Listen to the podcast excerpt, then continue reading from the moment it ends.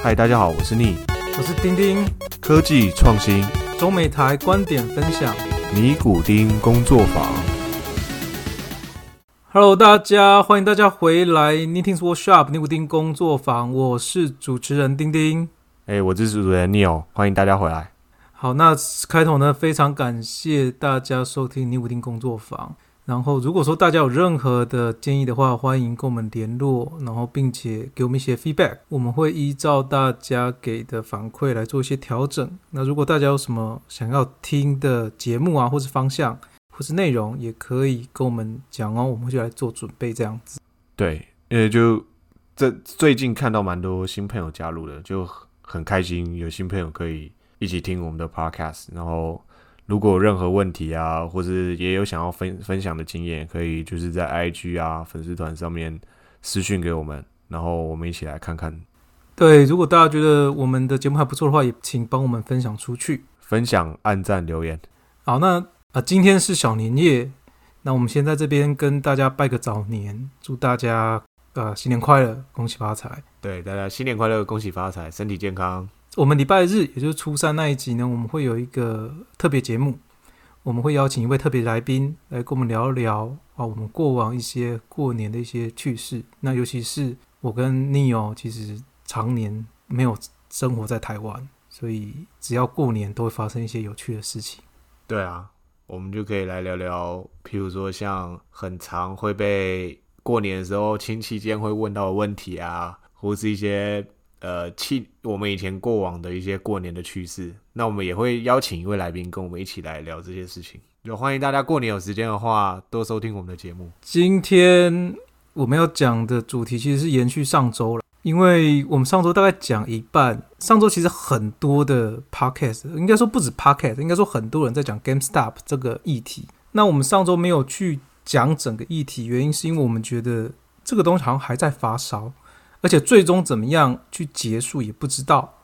所以我们会希望说等到整个结束之后来再做一个评论。这周大概美国已经算是小小的告一段落，虽然后续的一些情况还持续在发烧，但是大概小小的告一个段落了。因此我们就讲说差不多是一个时候来做一个整个的分享的时候了。那我们今天就讲 GME 事件，对吧？对，大概是讲 GME 事件，但其实我会觉得，其实到后面很大的部分会在讲 Robinhood 啦，因为其实前面其实都在讲 GME， 但是后面 Robinhood 的问题其实爆的比 GME， 我个人觉得比 GME 还大。嗯，就其实 GME 只是一个比较单纯的开头，那后来 Robinhood 进来以后，搞的这个事件就有点混乱了。嗯。对，大概是这样子，因为我后面其实大部分都在 Robinhood 的后续的影响蛮大的啦。好，那我们先来大概讲一下这整个流程齁，可能有一些听众觉得他们已经听到一些有点腻了，但是我们还是需要给一些不太了解的听众讲一个完整的流程。那这个流程是这样子，就是 GME 是一家美国算是专门卖游戏主机的公司，成立美国非常久了，可能40-50年都有了，所以这是很多美国人小时候的印象。他从以前包含 board game 那些时候就开始卖了，然后到最后就是电子游戏卖一堆这样子。因为后期应该不是说后期，应该说这几年的电子商务的兴起，所以就很多人拿他们跟譬如说像百事达对比，对吧？就是早期百事达大家也都会去百事达租影片回家看，但是你看后来 Netflix 啊，然后还有就是像很多 YouTube 啊，网络上有很多资源以后，其实百事达慢慢就落寞了，所以很多人其实是看空它的前景的，就是觉得它未来的趋势可能不会太好。对，你讲没错，但其实这部分有一点点，就是评论上面其实有一点点跟百事达不同的地方是，百事达其实它主要是卖DVD 嘛，或是我们是说影视相关。那很多人会觉得说，因为网络或者是电视，当时电视还有网络兴起，事实上我要看这些东西，我就算没有拥有这个东西，我也可以等，例如说第四台，例如说等 NBC ABC， 台湾就是等什么电影台来播放，龙翔电影台。对，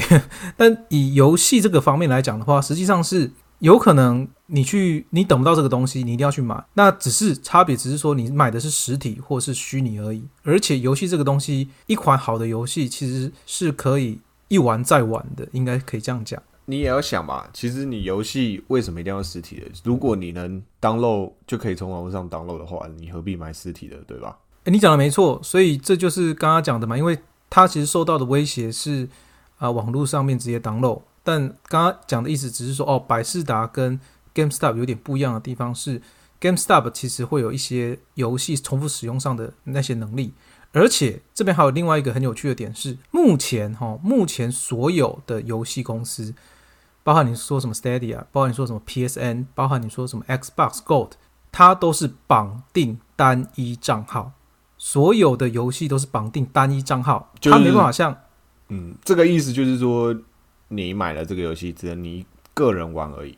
你就拥有这个账号的人玩而已嘛。你譬如说你不能把游戏片借给别人，别人去玩。对，没错，而且你要去 share 给别人也不行。那甚至你在这种 digital 的，你要网络上面去转卖也不行，但是实体的就可以。对，所以这是两个稍微不同的地方。好，那重点是不论如何，这家公司就被看空嘛。它大概疫情爆发之后。大家都往上升，但它还是往下掉，因为疫情爆发之后，大家变得我更不用去买实体啦，我都在家里，没有人敢去店面挑游戏，对吧？对，所以说它其实价格很低。那一直到去年的算是年中年尾的时候，包含 Chewy 的 CEO Ryan Cohen 还有 Michael Bay 都投资了这家公司，说这家公司其实前景还是很好的，它有广大的客户群。只要他的销售能力做一些改变的话，应该就 OK 了。那这些名人加入之后呢，他的整个的价值股价提升，从20块美金提升到大概40块美金。但是一直到今年年初的时候，一些做空公司跑出来说，不对，他40块美金还是太高了，那我还是要去做空他。这边解释一下什么叫做做空。做空其实意思是说，好，我今天我知道，例如说我知道有一支笔，像 Neo 一支笔，我们不要说笔啦，我们是说女生的话可以想象成是包包，或者是男生的话我们可以想象成是球鞋。我知道说你有一个包包或你有一个球鞋，现在市场上面卖价是假设是1万美金，已经被炒成这样子了。那我知道说这种东西可能放久了，它这个样式它一定会降价，它可能过了一个月之后它只剩下8000美金。那我会跟你讲说，你有可不可以跟你先借这个东西来玩玩，但是其实我跟你借了这个东西之后呢，我就直接卖掉了，我就已经卖1万美金卖走了。然后一个月之后，我再去买同样一个款式，用8000美金买回来，然后还给你，那我就赚了差价，就是赚了。那这个是属于做空的部分。那当然，所谓的做空之外，就有做多。什么叫做做多呢？做多其实意思是说，我今天我知道外面就是说刚刚讲的一个。包包或者鞋子，我知道这个款式往后一定会往上飙涨，那我就先跟你借钱，我先跟你借1万美金去买这个包包回来，一个月之后这个款式已经涨成12000了，我就把它卖掉，然后把1万美金还给你，我就赚了2000。好，这个叫做做多。有一些避险基金就开始去把它做空它。那这边也大概解释一下什么叫做避险基金。其实以前的避险基金是这样子，以往大概在50年代的美国，避险基金的意思是说大家其实去买一些什么棉花啦，去买一些股票啦，都有一些很 hot 的一些流向。但是其实这种东西越 hot， 其实它的风险就越高。它可以去用风险对比这些风险高的这些流向，去买一些风险低的东西，去把它对冲掉，去把它抵消掉，然后去一定的规避这些风险。我觉得应该说有点像是鸡蛋不要放在同一个篮子里啊，就是譬如说。现在大家都觉得股市很好，然后狂买股票，但他除了股市以外，有没有其他另外一个投资方式可以？就是譬如说，在股市下跌的时候，他可能可以上涨，或是不要跌那么多，维持他基本的，至少还不会让他就整体的表现这么不好。所以现在很多人就把钱拿去买那个虚拟货币嘛，对不对？因为像譬如说你股票。大家美股可能会担心说 QE 之后效益没了以后，是不是股票就开始往下掉了？那他就会把钱某一部分钱拿去买虚拟货币，因为虚拟货币这个市场还是比较独立的嘛，所以大家就可以当成一个是避险的另外一个用途。对，或者说买黄金啦。对 ，anyway， 对，这是原本避险的定义，但是其实在最近的避险定义已经不是这样子了。最近避险定义是什么意思呢？会变成说我避险基金我可以去跟那些券商买他们客户的资料，我拿到他们资料的时候，我就知道最近的散户们一窝蜂的都在买什么东西，也就是他可以去针对散户们的动作去做一个反向的操作，去以此来获取暴利。最近的避险基金变成这样子了，那这个是 Robinhood 目前产生最大问题的原因。那我们待会会聊到，大概解释这三个东西。那我们回到刚刚的话题，也就是避险基金开始出来说大家都觉得 GME GameStop 很好，但我觉得它不好，所以我要做空它，而且它做空到了 140%。 那这边 140% 是什么概念呢？我觉得很多的节目把它说的太轻松了，我再讲以刚刚的包包和球鞋来讲好了。我们讲这样好，通常包包或球鞋某一个款式都是限量的，那假设你这个款式现在在市面上有100双或是100个包包这样子，然后我去跟他讲说我要做空它 140%。 所谓的 140% 是说这个样式从我手中或是从我这个机构手中出去了要140次。那现在问题来啦，我市面上有100个包包100双鞋子，我怎么会出现140次？我一定要有重复交易，也就是说我大概有 40%， 我先买100个进来，可能卖出去40双或是40个包包之后呢，我再买回来，然后我再卖一次。那这会有什么情况？很简单，如果我所谓的避险基金这个机构，它下面操盘的人不止一个窗口，而是有好几个窗口的话，你很有可能看到的是我 A 卖给 B， B 又卖给 A， 因为我只要这个机构 140% 就可以了。那你就会看到为什么市面上它的股价一直在往下掉？因为它就是 A 卖给 B，B 卖给 A 嘛，你就会觉得说这完了，这个股价好像市场不看好它，就会开始觉得说看空它，所以 140% 是很糟的一个情况在这边。然后这个事情发生之后呢，在 Reddit 上面有一位叫做 Deep Fucking Value 的人，他就开始爆气说为什么你们可以这样做 140%， 这太夸张了，你如果说做个 60-80% 都已经很扯，你为什么可以这样做？然后就开始说 YOLO， 就说 You only live once， 这是目前在 Reddit 上面一个口号啦。好，那大概讲一下 Deep Fucking Value 这个人，其实他在去年就开始慢慢买进 GameStop 的股票，他后来被人家肉搜出来，他本身以前在金融机构工作过，就是是 broker， 也是证券交易商或者是避险基金工作过，所以他确实对金融类相关的东西他也很了解。但是他后来离职了，就专门炒股了。然后出来讲了这些之后呢，就开始做一些分析，他的分析确实蛮有道理的，他依照 GameStop 的一些基本面来做分析，造成了WallStreetBets 这个版上面沸腾，然后就大家就 YOLO YOLO YOLO， 我们一定要打败这些避险基金，尤其是 Elon Musk 之前也骂过这些避险基金，就觉得说 你觉得我公司差就算了，你凭什么来放空它？你觉得我公司差你可不要买啊。应该说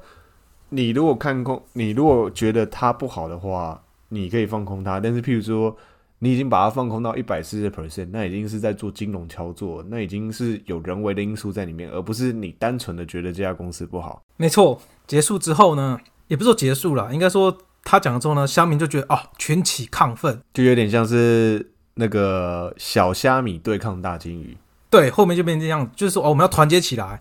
然后就看到全部的人狂压 GME， 而且长期持有不卖。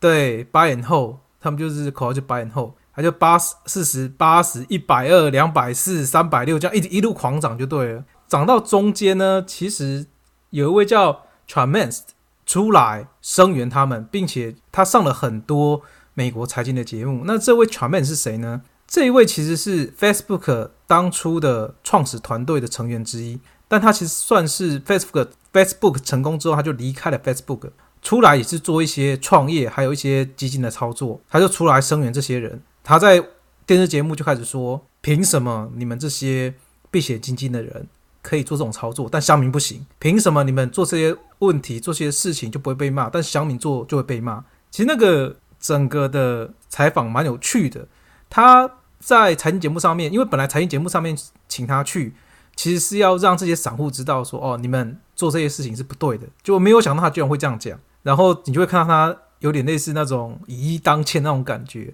所有财经节目的专家被他讲到回答不出话来这样子。题外话，为什么这个 Chamath 需要会讲这些东西？因为他其实很想要竞选下届的加州州长。所以大家讲带一些风向，然后蹭一些热度，对吧？算是啦，对，因为其实依照他的 background， 他去指这些避险基金做法是不对的，好像也不是那么的合理，因为他本身以前也做过类似的东西嘛。这个时候呢，原本做空基金他的机构叫做 Melvin Capital， 他已经出来说他 OK 好，我放弃可以吧，我投降可以吧？结果这个时候另外一家 Citron 出来说不行，我觉得你不能放弃，因为你做的事情是对的， GME 根本就烂货一个，你不能够这样就放弃。然后他说他也要做空他，这时候已经二三十亿美金不见了哦，230亿美金全部不见了，然后他继续做空他，结果乡民们更群起沸腾说哦不行，我要 buy and hold buy and hold， 我就要抗拒这些人疯狂的进场。那这个事情在上周呢产生的效果是一堆的券商不让你交易，包含 TD Ameritrade， 包含嘉信，包含所谓的 Robinhood， 全部不让你交易。然后这时候乡民们就沸腾了，就说你凭什么不让我交易？你为什么这些避险基金嘛还是可以交易，但为什么我不能交易？你就是这不是内线操盘是什么？不让交易，好像听说是连那个股票代号都搜不到，对吧？就比如说你打 GME， 然后平台上根本就出来不了 GME。不是这样子，是不让你买，但它可以让你卖。哦，只让卖是吧？对，它只让卖，它只让你平仓。所谓的平仓就只卖掉了，它只让卖不让你买，所以它不让你收到是对的，因为它不让你收到去买，但是它让你卖。网络上就有说好，那我就算卖，如果说你全部都不能交易的话，我卖那没差，但因为没人可以买啊。但是为什么股价还是有波动？股价还是有波动就代表有人可以买嘛。很明显就是大部分的散户的券商都不能买，那谁可以买？也就是这些避险基金嘛。那我这边大概讲一下哦，避险基金使用的券商跟一般散户用的是不一样的，他们有一些 premium 的 broker， 因为他们的交易数量比较大，所以他们的整个的 regulation 整个的规定跟一般散户不一样，所以小米就沸腾了。沸腾之后呢，在隔天，第一天被限制之后，隔天包含其他的像是刚刚讲的像 FirstTrade， 像是TD America 就解除了，他们只限制了一天，因为那一天真的是因为Citron进来之后造成了大量的股价往上飙，也就是 GME 往上飙，大概当天飙了300-400%， 所以隔天所有人就把 block 住，等到稍微稳定一点之后就马上打开了，只有一家公司持续被 block， 那家公司就是 Robinhood。Robinhood block 多久啊？大概1个礼拜。那麻烦的问题来了，他不止 block 你买 GME， 他连什么 AMD 啦 AMC 啦一堆当时飙涨的股票都不让你买，然后大家就觉得说你 Robinhood 在乱搞。那这个事情造成 Robinhood 的解释一下、因为其实 Robinhood 是一个交易平台，所以对你来讲他应该是秉持着一个比较中立的角度，在于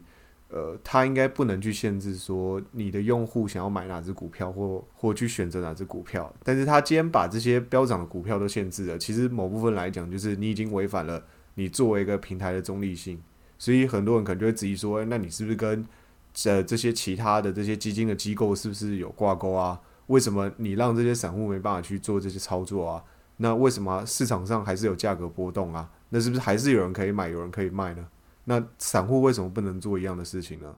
是你讲的没有错。那因为这件事情，后来他们的 CEO 上很多节目去辟谣，说为什么，甚至最近很夯的那个 Clubhouse， Elon Musk 也有跟他在上面对聊过，就是说你为什么要这样子？他们有在上面聊天啊？有，他上面有去澄清这件事情，所以蛮夯的。Robinhood 的官方说法是这样，原因是因为股票飙涨很多。美国的交易的手续是这样，你在所谓的 broker 在证券交易商买了之后呢，所谓的 DTCC 还有 NSCC 这两家其实美国政府的证券那个委托跟结算公司，他其实会要求这些证券交易商拿出保证金出来，说他们确实可以去负担乡民们或是机构买的数量的这些钱。那即使这个钱到时候如果说买这个股票的人破产了，他没办法去支付这个出来，你这个机构也能够去支付出来，所以他有一个保证金在那边。那因为 GME 暴涨的关系，所以他们把这个保证金拉了大概100%，造成 Robinhood 没有这个钱去支付这个现金，因此他临时就 freeze。 那这个造成是不止 GME freeze， 他其他的所有相关股票都 freeze 住。但我想问一个问题，那为什么那其他平台只限制了一天，那你为什么限制1个礼拜？难道你的现金储备水位跟其他平台差这么多吗？是因为他后面真的就有新闻出来说，在上个礼拜他们临时募了30亿的美金，去要付这个钱，所以他们确实有动作，而且确实包含像红杉资本，他们确实给了他30亿美金左右的钱。那当然后来沟通之后这个保证金有下降啦，其实最后不是30亿，好像我记得好像大概是10亿左右吧。但 anyway 这个就是他们真的有做这个动作。这个结束之后呢，这个结束之后一直就后续就包含说我到现在后来就是开放了嘛。那开放完之后其实美国的政府也办完公听会了，美国政府办完公听会之后暂时的决议是 GME 这支股票不能够再被做空了，因为一旦做空其实市场会产生很大的动荡。但这样不是也很怪吗？那是不是等于是给 GME 的一个特权，你不能做空这支股票？你讲的没有错，所以他们听证会还在继续，只是所以我们刚刚一开始起头有讲嘛，这个东西算是暂时的告一段落，但后续还会有一些发展啦，但是就暂时的告一段落。对，反正有新的更新我们再跟听众再分享啊。对对对。然后另外美国这一周有一位因为 GME 股票高点的时候买进，结果输了大概18万美金，然后自杀了。在哪里啊？在佛罗里达。这让我想到那个台湾在那个70、80年代股票飙涨的那一瞬间，不是很多人把身家拿去买台股吗？然后后来不是上万点以后就暴跌了，然后就也很多家庭不就开始什么跑路啊，然后借钱还不出来啊，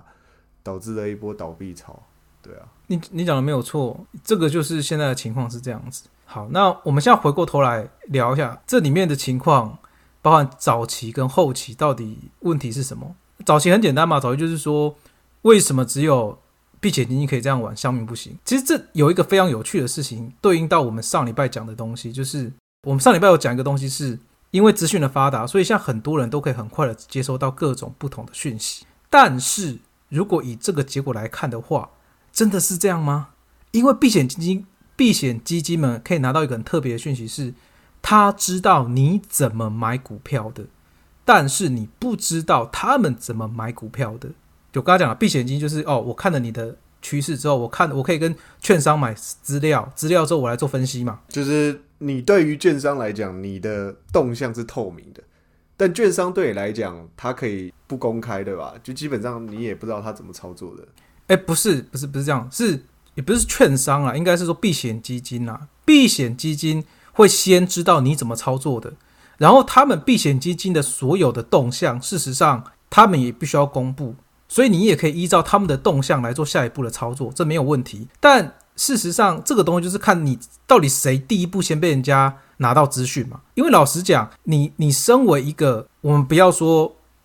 公开的，你身为一个避险基金，你就算没有跟全部的人公开你的整个的操作模式，你至少要跟你的投资人公开你的操作模式，这是很正常的。但是我身为一个散户，我身为一个韭菜，我凭什么跟你公布我的交易模式？而且我觉得你讲的对，另外一个重点我现在了解，就是在于先跟后的问题，对吧？就是因为就像是譬如说两支球队在打球好了，你如果知道这队球队的譬如说球员的主力是谁啊，然后他的进攻方式是怎么样啊，你是不是就可以针对他们的进攻模式或是去做一些战术的运用？譬如说我就派人盯人啊，或是包夹去对这个球员。但你如果这是你在知道对方的情况，但如果你不知道的话，就等于是你要去场上打球以后，你才可以知道说大概情况是怎么样，所以就会有一个中间会有一个间隔期，对吧？所以先跟后其实是很重要的一个事情。你讲没有错。然后第二个是，其实后面产生的最大问题是 Robinhood 这间公司，因为 GME 其实大概就这样嘛，然后避险基金跟散户的情况就大概这样。但是 Robinhood 这间公司现在产生一个很大的问题是，我个人觉得他们公司已经不适合去做股票交易了，如果你的券商还是 Robinhood 的话。原因有两个。第一个是，假设你觉得他讲的话是假的，他讲的话是不对的，也就是他背后还是被避险基金操控，那他其实就不适合再让你做交易平台嘛。这是第一种情况。第二种情况是，假设他讲的是对的，你相信他讲的话，但是呢，他在这个事件中产生的一个情况是，他确实没有足够的金钱去挡这些东西，也就是以后还是有可能再发生的。那如果以这种情况下来看的话，你为什么现在要选择 Robinhood 而不是选择像其他的什么 TD America 或是像所谓的 FirstTrade 这种公司，因为目前这种交易手续费趋近于零的这个趋势，很多公司都有，你不需要再选择 Robinhood 了。所以说我个人觉得这件事情产生的后果是 Robinhood 不再适合是一个交易平台了，这是第一点。第二点是美国的公司其实要 IPO 的话，它必须要缴交一个叫做 SE2 的 Financial 的 Report， 那本身 Robinhood 计划在今年 IPO， 所以他去年交了这 SE2 的 Report。 这件事情爆发的时候， Robinhood 就被爆料出来说，他后面很有可能Citron在后面操作他，因为Citron是他的客户之一，很大的客户之一，大概占了 40%。 那我这个礼拜大概去看了他们交了 SE2， 我非常的 surprise。 第一点我先跟大家讲，一般的这种 broker 赚钱的方式有两种，一种是他借由延后交易的方式来赚取差价。所谓的延后交易的方式是说，好，你今天卖的时候，假设你买的 TSMC 台积电是100块美金，你卖的时候是120块，但是券商感觉知道说它会继续往上涨，所以它一直到125块才卖掉，那中间这5块钱其实就是它赚的，不是你赚的。 OK， 它可以去做这些操作，因为它不会实时把你的钱给你，它可以隔个2-3天以后再给你，所以中间其实有个时间的 lag time， 它是可以去做其他的财务操作的。其实也不是，应该是说你刚才讲这个情况是要看情况啦，像 Robinhood 属于你讲这个情况，对啊。但是像 TD America 或是 FirstTrade， 它的情况是你卖掉之后马上可以做买卖，但这个东西就是看你本身的财务的背景多雄厚啦，坦白话是这样子。第二种情况就是我们刚刚讲的，他卖资料，他卖资料给这些机构、研究机构或者是避险基金，然后换取他的收益。我之前一直以为 Robinhood 这间公司，因为它号称的是像罗宾汉一样劫富济贫，我之前一直以为它其实是主要的收益是来自第一项，结果你去看它 SE2 之后，你会发现它将近 60% 到 80% 的收益全部在把散户们的资料卖给这些大机构。我所谓大机构是因为它其实并不是全部都卖给所谓的做空机构，它有些时候某一季度，像它有一个季度最主要的收益是来自Citron，就是卖空机构，但它有些时候其实它是主要收益是来自研究机构，所以它并不是全部都是来自卖空机构，但是它确实有 60% 到 80% 的收益是来自把你的资料卖出去。那讲坦白话，你把我资料卖出去就代表说我有可能变成韭菜，但是你打的是劫富济贫，这是非常莫名其妙的事情啦，坦白话是这样子。对，因为我觉得你讲的很有道理，就是其实就是不管怎样，如果你相信你相信跟不相信，其实它都有一定的问题在。你相信了，他说他的现金水位不够，那可能真的他为什么跟其他平台比起来，他的现金储备水位就是不够。那你不相信的话，就表示说他背后跟大机构有一定的挂钩。那他能不能继续保持他成为就是在这个平台第三方的公用的一个功利性或公正性，就很难去了解。没错，还有包括你刚才讲的，你说他大部分的收入来源是在于他把资料卖给其他大型机构。所以其实这样总体比起来，就是你可能要么你就怀疑他是不是真的现金储备水平，要么你就真的怀疑他是不够公正。其实都是两边考虑来讲，都不算是一个好的方向。对，而且你要记住一件事情是，即使他现在的现金水位不够，他是出卖去贩卖你的资料去换回他的现金的。也就是说，如果他未来想要让他现金水位够的话，你很有可能你更多的资料会被卖出去。 OK， 这就有点像在想说中国的手机，譬如说华为等等的，它会不会就是在后台有后门可以把用户资料传到原本的手机上，然后去做其他的运用一样嘛？其实问题在，或者是在美国他们也在讨论说，譬如说像 Facebook 或者 Instagram 这些 social media 是不是有在记录用户行为使用。因为很多人会说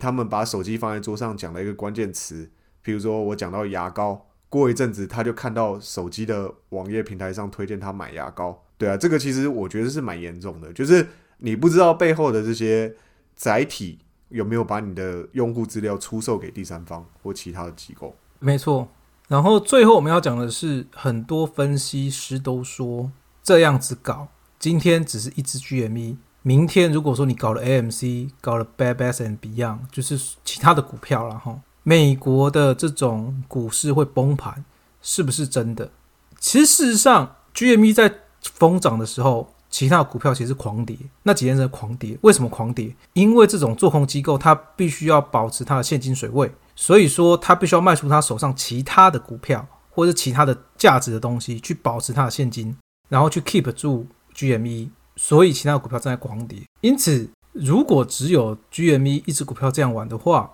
我个人觉得坦白话情况有限。但如果说有好几只股票同时被这样子玩的话，那我讲一句坦白话，